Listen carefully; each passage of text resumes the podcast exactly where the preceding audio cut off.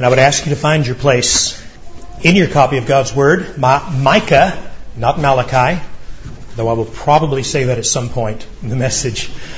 Micah chapter 6, and you might also find at some point Jeremiah chapter 7. We'll dip in there just a little bit, but we're going to look at a lot of passages this morning.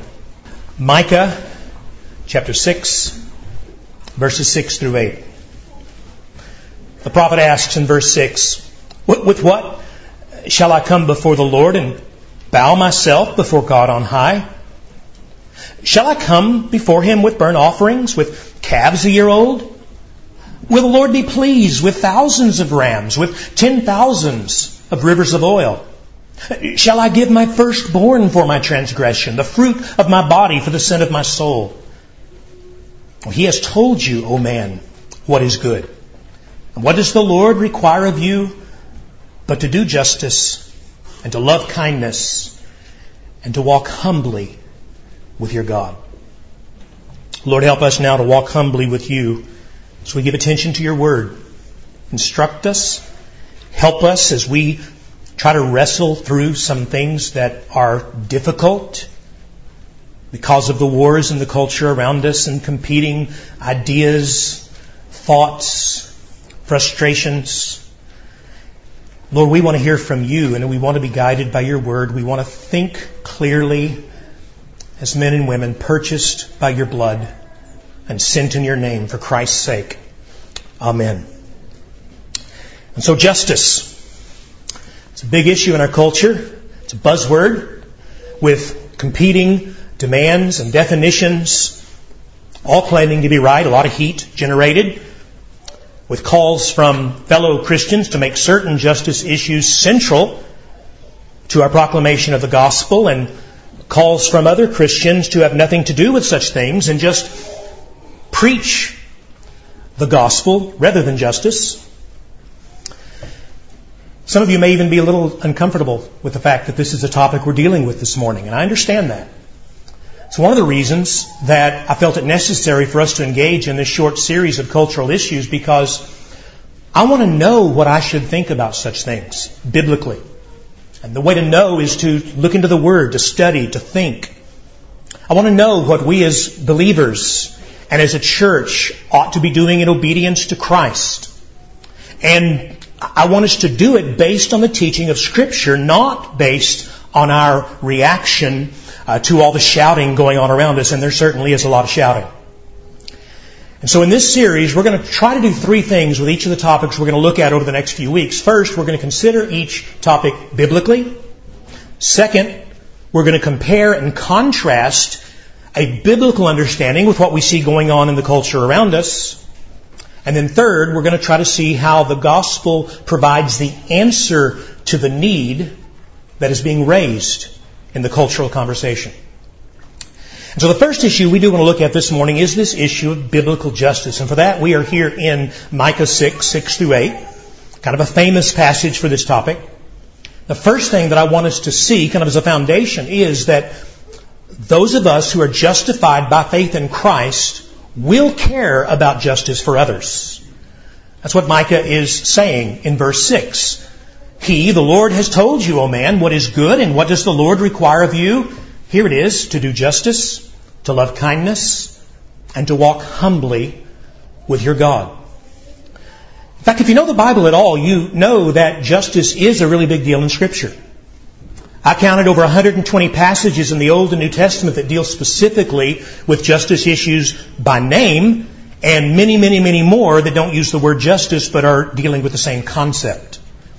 So, for example, those that use, some of the ones that use justice in its title, uh, Psalm 82 verse 3, give justice to the weak and the fatherless, maintain the right of the afflicted and the destitute.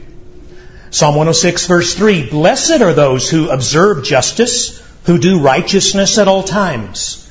Uh, Proverbs 21 verse 3, to do righteousness and justice is more acceptable to the Lord than sacrifice. Isaiah 1, 16 and 17. Wash yourselves, make yourselves clean. Remove the evil of your deeds from before my eyes. Cease to do evil. Learn to do good. Seek justice. Correct oppression. Bring justice to the fatherless. Plead the widow's cause. Those who care about God and good will care about justice. Will will care about justice because God Himself is a God of justice. Is in His character. Deuteronomy 32 verse 4 says, The rock, His work is perfect, for all His ways are justice. A God of faithfulness and without iniquity, just and upright is He. Isaiah 30 verse 18, For the Lord is a God of justice. Blessed are those who wait for Him. And so clearly, we can't be allergic to the term justice. It's so thoroughly in both Old and New Testaments. And, we see the connection here between God's concern for justice and ours in Micah 6. Now, the question the prophet is dealing with in verse 6 and 7 is this one How do we, as Israelites, please God? What does He want from us? Does He want endless blood sacrifice, rivers of oil? Will that please Him? What if I go further and give my own child as a sacrifice? Would, would the sacrifice of my own flesh and blood for my sin be enough to bring me into fellowship with God? What is God's answer in verse 8? Well, no. no, I'm, I, am i am not looking for your religious performance, your, your actions of, of, of sacrifice and these kinds of things. In fact, as we know, Hebrews 10.4 makes it really clear the blood of bulls and goats can never take away sin. All of our religious efforts at self-righteousness will amount to nothing. So what is needed? Well, two things are in view in Micah 6. First of all, for us to rest in His salvation by faith. And then second, to walk in that salvation as we walk with Him. First of all, to rest in His salvation by faith. Look back in verse 4. We didn't read that at first. But in verse 4, right at the beginning, it says, God says, For I brought you up from the land of Egypt and redeemed you from the house of slavery. So the context of these words we're looking at is God's mighty acts of salvation for His people. God saved Israel and claimed them to be His own. He redeemed them in order that they would walk with Him and know Him. Just as He's done for us, right? Ephesians 2, 8 and 9, for by grace you have been saved through faith. This is not your own doing. It is the gift of God, not as a result of works, so that no one may boast. And so we don't have to offer our sons in sacrifice to please God, right? Praise the Lord. Because God has given His Son to be the sacrifice for our sins. And so this command to live with a concern for justice and righteousness is given to those who are redeemed, to those who know Him. To those, as we would say it in the New Testament, who have been justified by faith in Christ. Uh, our sins, we know, have been forgiven through faith in Christ. Now, now we belong to Him through that faith. We're not our own. We've been bought with a price. Therefore, we must glorify God with these bodies of ours. That's the starting place. Then, the second thing follows that. We who have been redeemed will walk in this salvation with Him, caring about what He cares about, doing what He commands us. And you can see how this works here in Micah 6, 8. God says, I don't, I don't want your religious sacrifice. I, I want you walking with me in faithfulness to my commands. And by the way, I've told you what these commands are. I've told you what I require of you. Verse 8 says. And that's what the New Testament tells us also, isn't it? Know God by faith and walk with Him in that faith in a life of good works. We Protestants sometimes shy away from good works because we know good works don't contribute one little bit to our salvation. What we sometimes can forget is that flowing out of that salvation by faith, through, grace through faith alone, there will be good works. Ephesians 2 verse 10, right after saying it's by grace alone, he says, For we are his workmanship, created in Christ Jesus through faith for good works, which God prepared beforehand that we would walk in them. Good works flow from faith. Titus 2 verse 14, He gave Himself for us to redeem us from all lawlessness and to purify for Himself what? A people who are his own, so we're his possession, who are zealous for good works. And that's exactly where Micah takes us in answer to this question. What does God want? Oh, He's told you, oh man. He's revealed to you what is good. Now, where has God told us? Where has He revealed to us what the good is that He wants us to walk in? Well, think back to last week. We looked at the sufficiency of Scriptures in His Word that He reveals this to us. The God breathed Scriptures we saw give us everything we need to know and walk with God in a life that is pleasing to Him by faith. They would have understood that as well. At least to the degree that they were able, because when Micah says, What does the Lord require of you? It's a direct quote. It's something that they would have known. He's calling their mind back to Deuteronomy 10, 12, and 13. Uh, you can turn there. I'll just read it to you. Listen to what God told them. And now, Israel, what does the Lord your God require of you? That's, that's what he's telling them. But what? He requires that you fear the Lord your God, that you walk in all his ways, that you love him and serve the Lord your God with all your heart and all your soul, and keep his commandments and statutes, which I am commanding you today for your good. He's shown you, O man, what he requires. Where? In his word. Where he instructs you on what it means to fear God, to love him, to walk in his ways, and to do all that he has commanded. And, and, so we must go to God's word to understand what he requires of us as his redeemed people. Not in order to be saved, but because we are saved. So what does he require of us? Micah summarizes it with these three things. Do justice, love kindness, walk humbly with God. First of all, to do justice. Now notice, justice is something we do. And specifically, it is something we do for others. You see, in our day, we talk about justice as something we get. I want justice. Give me justice. I deserve justice. All those silly commercials from law firms. But in the Bible, justice is something we give. It's something good we do on behalf of others. Again, Psalm 82 3 Give justice to the weak and the fatherless. The Hebrew word justice is mishpat, which means to, to, to, it has to do with giving people what they are due, doing what is right and good. Now, judicially, right, courtroom, that includes giving criminals the judgment that they're due because that's right. And so, listen, dear sinner, which is here addressing all of us. Don't ever ask God for justice. Because what you've got coming from the just and holy and perfect God is judgment for your sin. Don't say, God, give me justice. Say, God, give me mercy. Just as we have prayed today. Mercy through Christ. But here in Micah, we're talking person to person, and here it means giving what is right and good as defined by God. In other words, when it is within your power to do what is right and good for the benefit of another person, do it. And specifically, we do that in two directions. First of all, doing justice means treating others right with fairness and dignity, right? Living with integrity and honesty in everything we do. You know, we could look at passages talk about having a just scale and all those things, uh, which are part of justice. And, and here we really mean a passive justice. You don't hurt others. You don't use your place to, to, to cheat them or lie or steal or abuse others. You don't hurt them. You help them is the idea. It's treating each person with the dignity that is due them as image bearers of God. Isaiah 61 verse 8 says, For the Lord loves justice.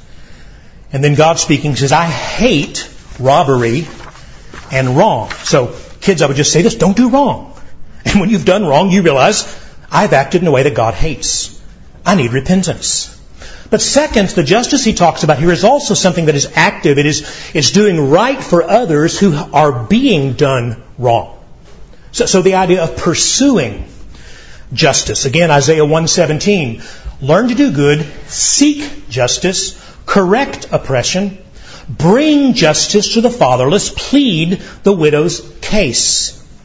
And so this is a matter of taking action on behalf of others. Where we see injustice being done, as God defines it, to the poor, to the weak, to the vulnerable, to the widows, to the orphans, we step in when it's in our power to do something, and in a democracy, very often there are paths by which we can do something, then we're called to do it. And by the way, Christians have been doing this since, since there's been things called Christians. One of the first things Christians were known for in the ancient world is going around Rome, picking up the babies others discarded in the trash piles, and taking them and raising them in what became the very first orphanages, establishing what became hospitals, uh, caring for the, for the broken, going into plague-ridden areas and caring for the sick that even their families had abandoned because the Christians looked and saw this is what justice, God's brand, requires of us.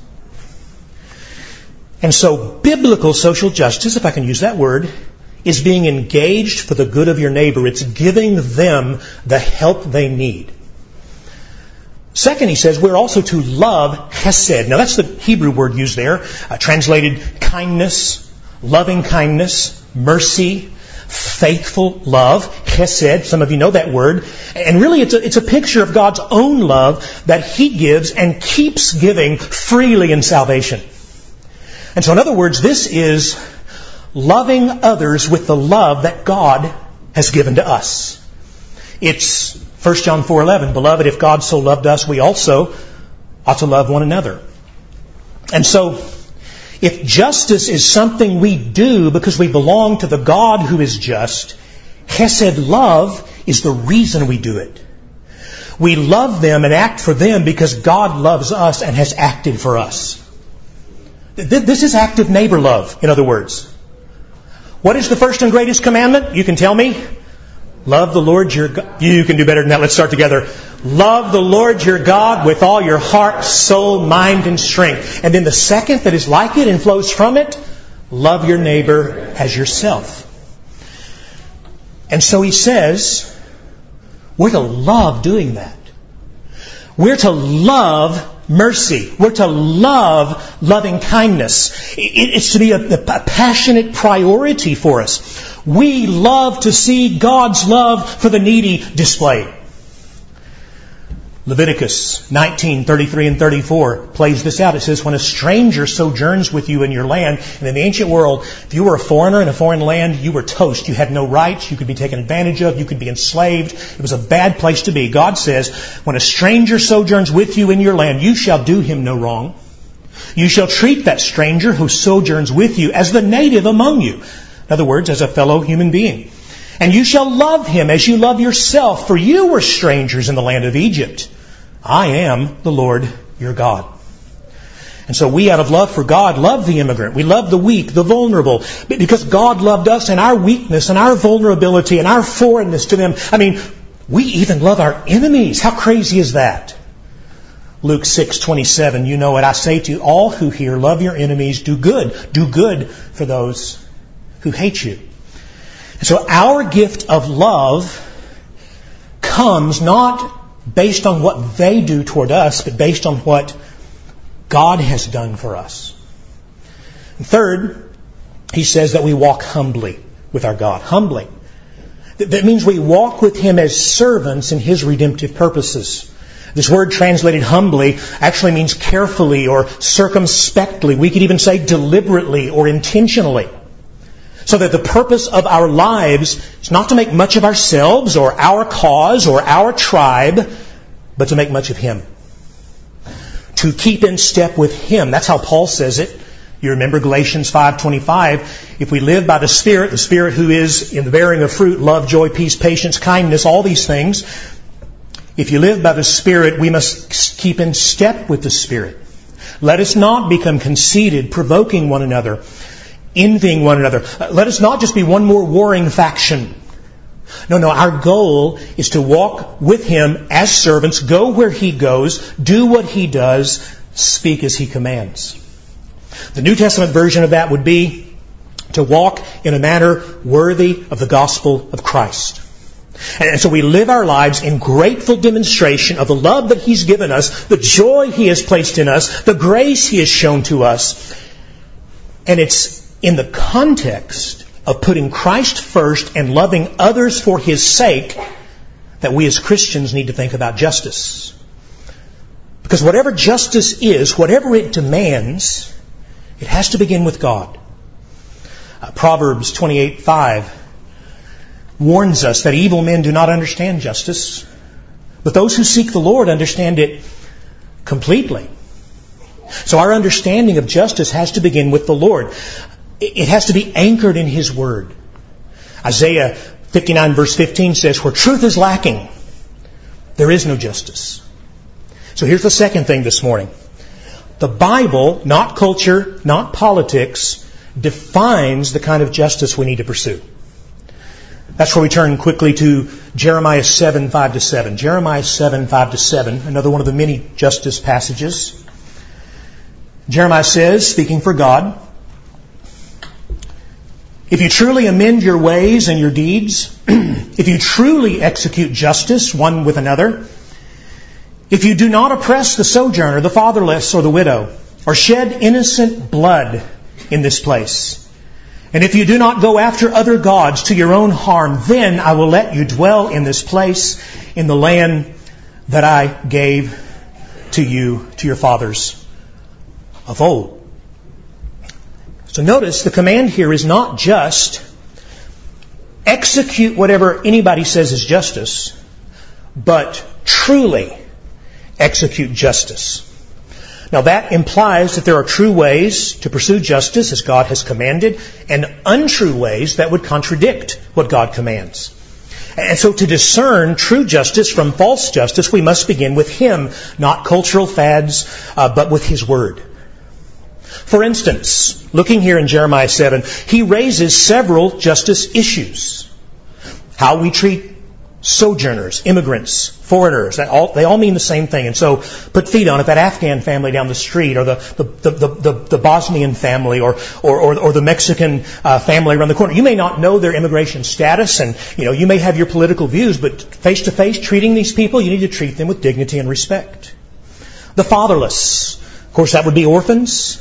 That would be children in need it, could also be the wayward teenage boys who've never known a father running around out of control, and we have to ask the question, how do we approach them in a way that shows them Christ?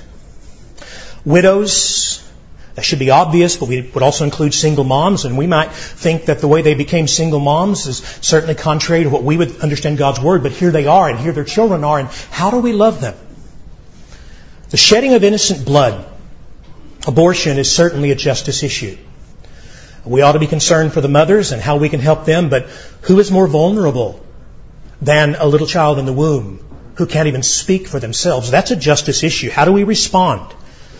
Um, how do we respond uh, to women exploited by the pornography industry, many of whom who have suffered greatly, uh, victims of self of sex trafficking, uh, the homeless poor, the persecuted around the world. I mean, see, all of these are justice issues because image bearers are being defrauded and defamed and harmed.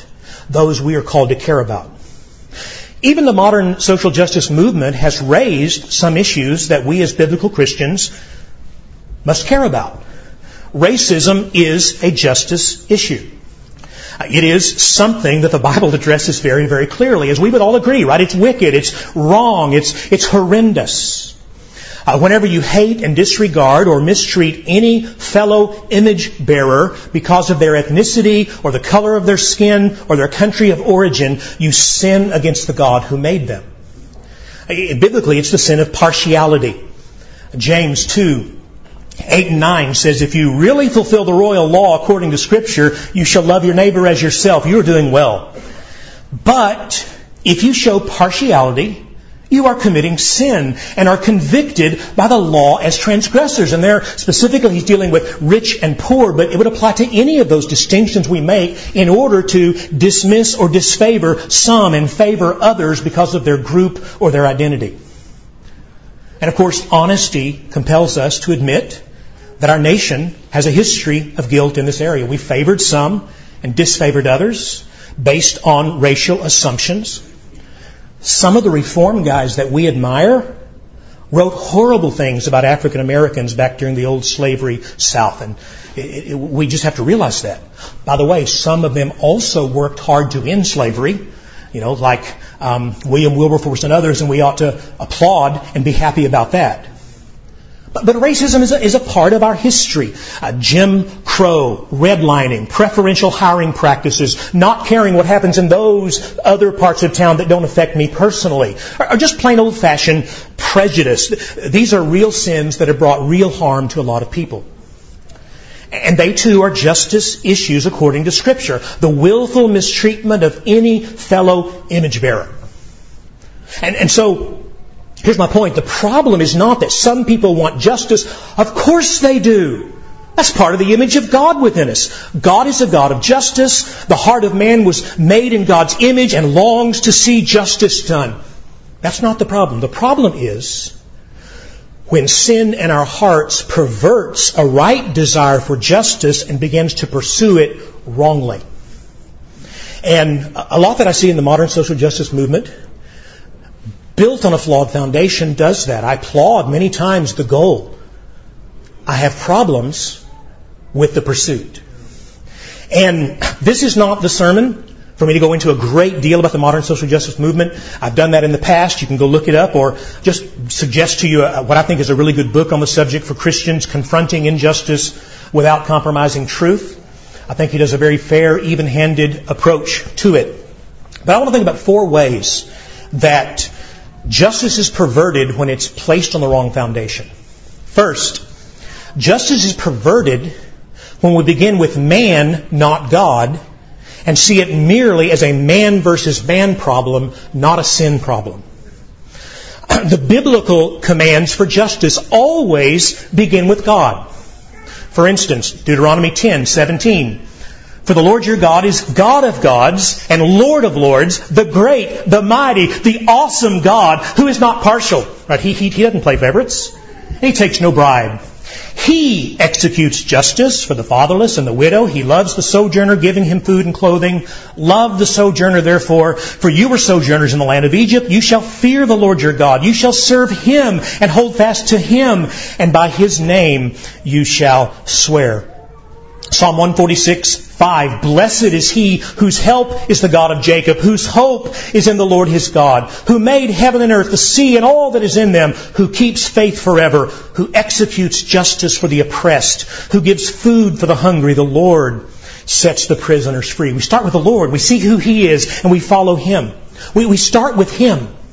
Because to start without him is to lay a flawed foundation because it leaves out the most important fact of the universe that there is a God above us and we are responsible to Him for the way we treat others. And so we start there. Uh, Proverbs 14:31 Whoever oppresses a poor man insults his maker. I don't want to insult, insult my maker. Second, we pervert justice when we fail to see each person as an image bearer of God. Genesis 1:27.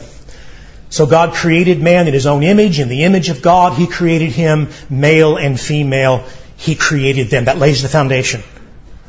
So, so knowing that should make all the difference in the world for us with a biblical worldview. If every person I meet bears the image of God, then every person I meet has worth and value as defined by God. Now, I can still disagree with them. I can still dispute their bad ideas that I believe are bringing harm to others. And there's some really bad ideas out there. I can do so publicly and vigorously, and sometimes I must. But what I don't get to do is mistreat them or dismiss them as unworthy of care and compassion. But what if I don't believe people are made in the image of God, as many out there today do not believe anymore? What if I think they're just highly evolved animals, you know, meat machines with no inherent value?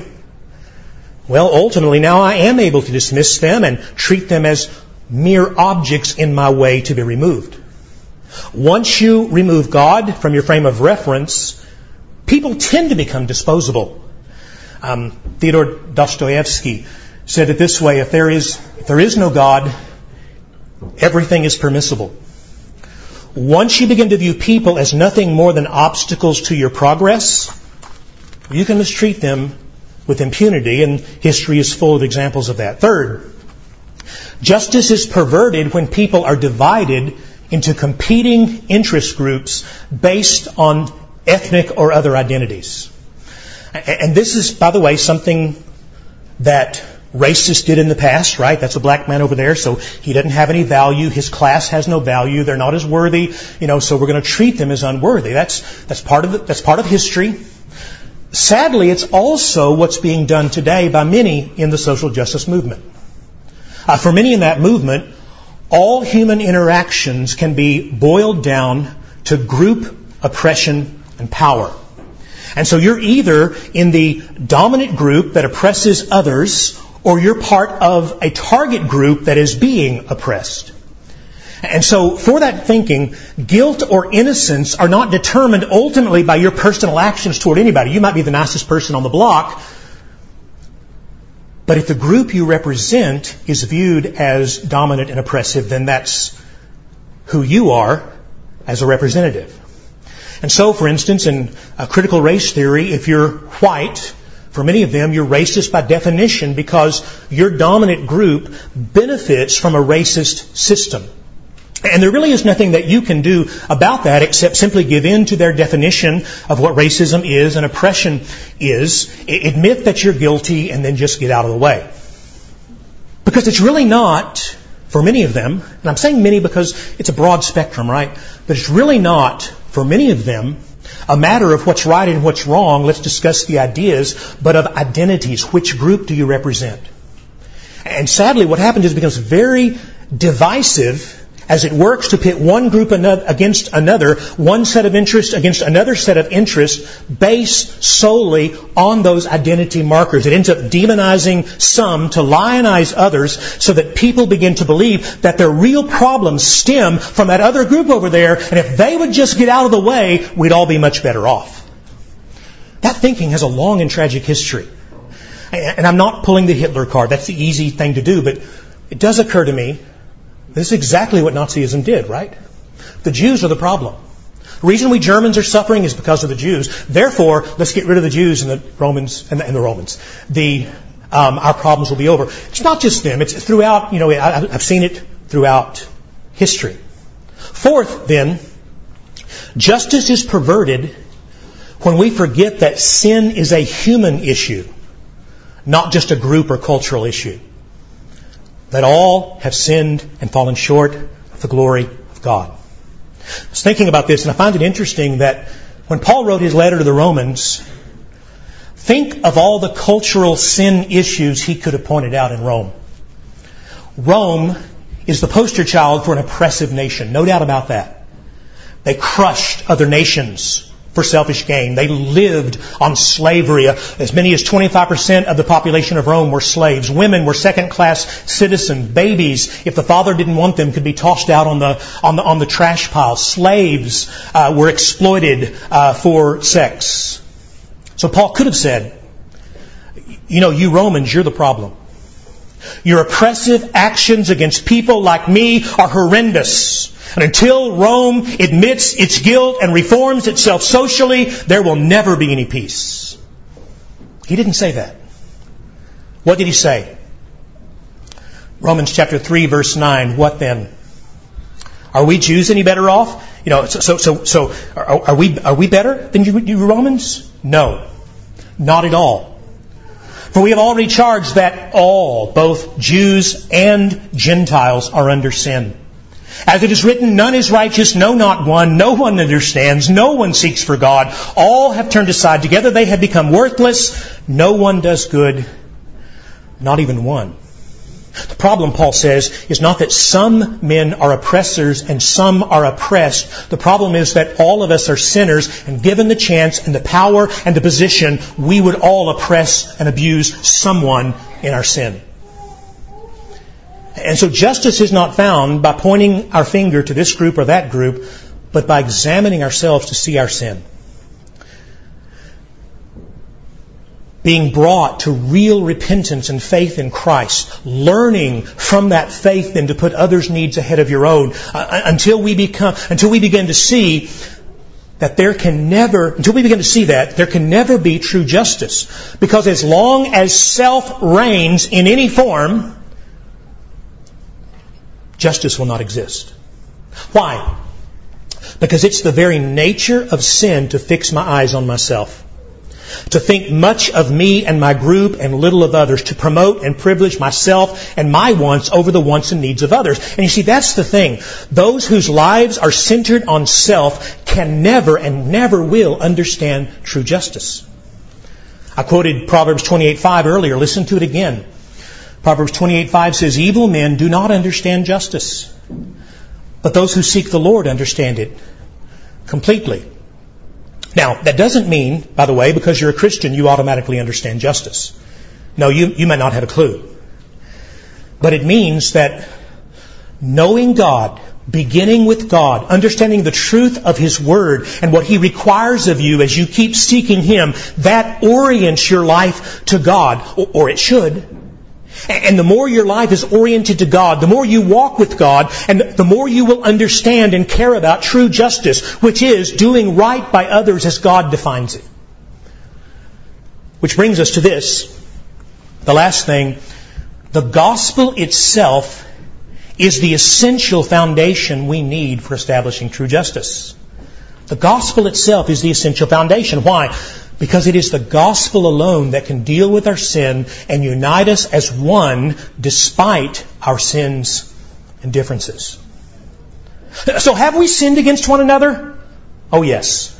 Have whites sinned against blacks? Yes. Have blacks sinned against others? Asians against Hispanics? Hispanics against... I mean, I'm not minimizing anything. And every time those things happen on a small scale or large scale, they're horrendous. But here's the thing. Sin doesn't care about the color of your skin. Is there such a thing as systematic sin? Oh, there's a hot topic. Sin built into the very structures of society. Well, of course there is. Because every one of those structures was built by sinners, and whenever sinners build anything, we build sin into it. So yes, we ought to look and see where things are being done in a way that violates God's Word concerning how individuals and others and groups ought to be treated. Because those who have been justified by faith in the gospel will care about genuine justice, will care about the gospel of, will care because the gospel of Christ has taught us to care. So two conclusions and we're done. First, the gospel then, the gospel must be our first priority. Because the gospel alone has power to change hearts and deal with sin. That's why it's of first importance, Paul says in 1 Corinthians 15. The gospel not only has power to forgive us of our sins, it has power to reconcile sinners. One of the great problems with the modern social justice movement, as I read it, is that it really does offer no hope for redemption at all. As one advocate said, we can never allow ourselves to think that justice has been achieved. We'll always, speaking of his group, uh, uh my group, He'll, will always be racist in our thinking, will always be guilty of oppression. Another talks about the infinite guilt of whiteness and how we can, it can never be expunged. Well, if that's true, that's hopeless.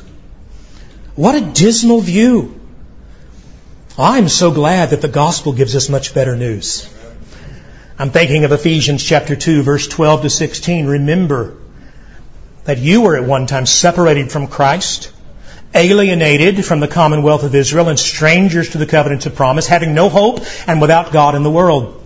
But now in Christ Jesus, you who were far off have been brought near by the blood of Christ. For he himself is our peace, who has made us both one and has brought uh, broken down in his flesh the dividing wall of hostility by abolishing uh, the law of circumcision expressed in ordinances that he might create in himself one new man in place of the two, so making peace, and might reconcile us both to God and to one another through his body on the cross, killing our hostility. The gospel makes us one in Christ, one new man where Galatians 6, uh, 3.28 says, There is now neither Jew nor Greek, neither slave nor free, neither male nor female, for you are all one in Christ Jesus. All of these things that divide us can divide us no longer when the gospel unites us. That's the hope of the world.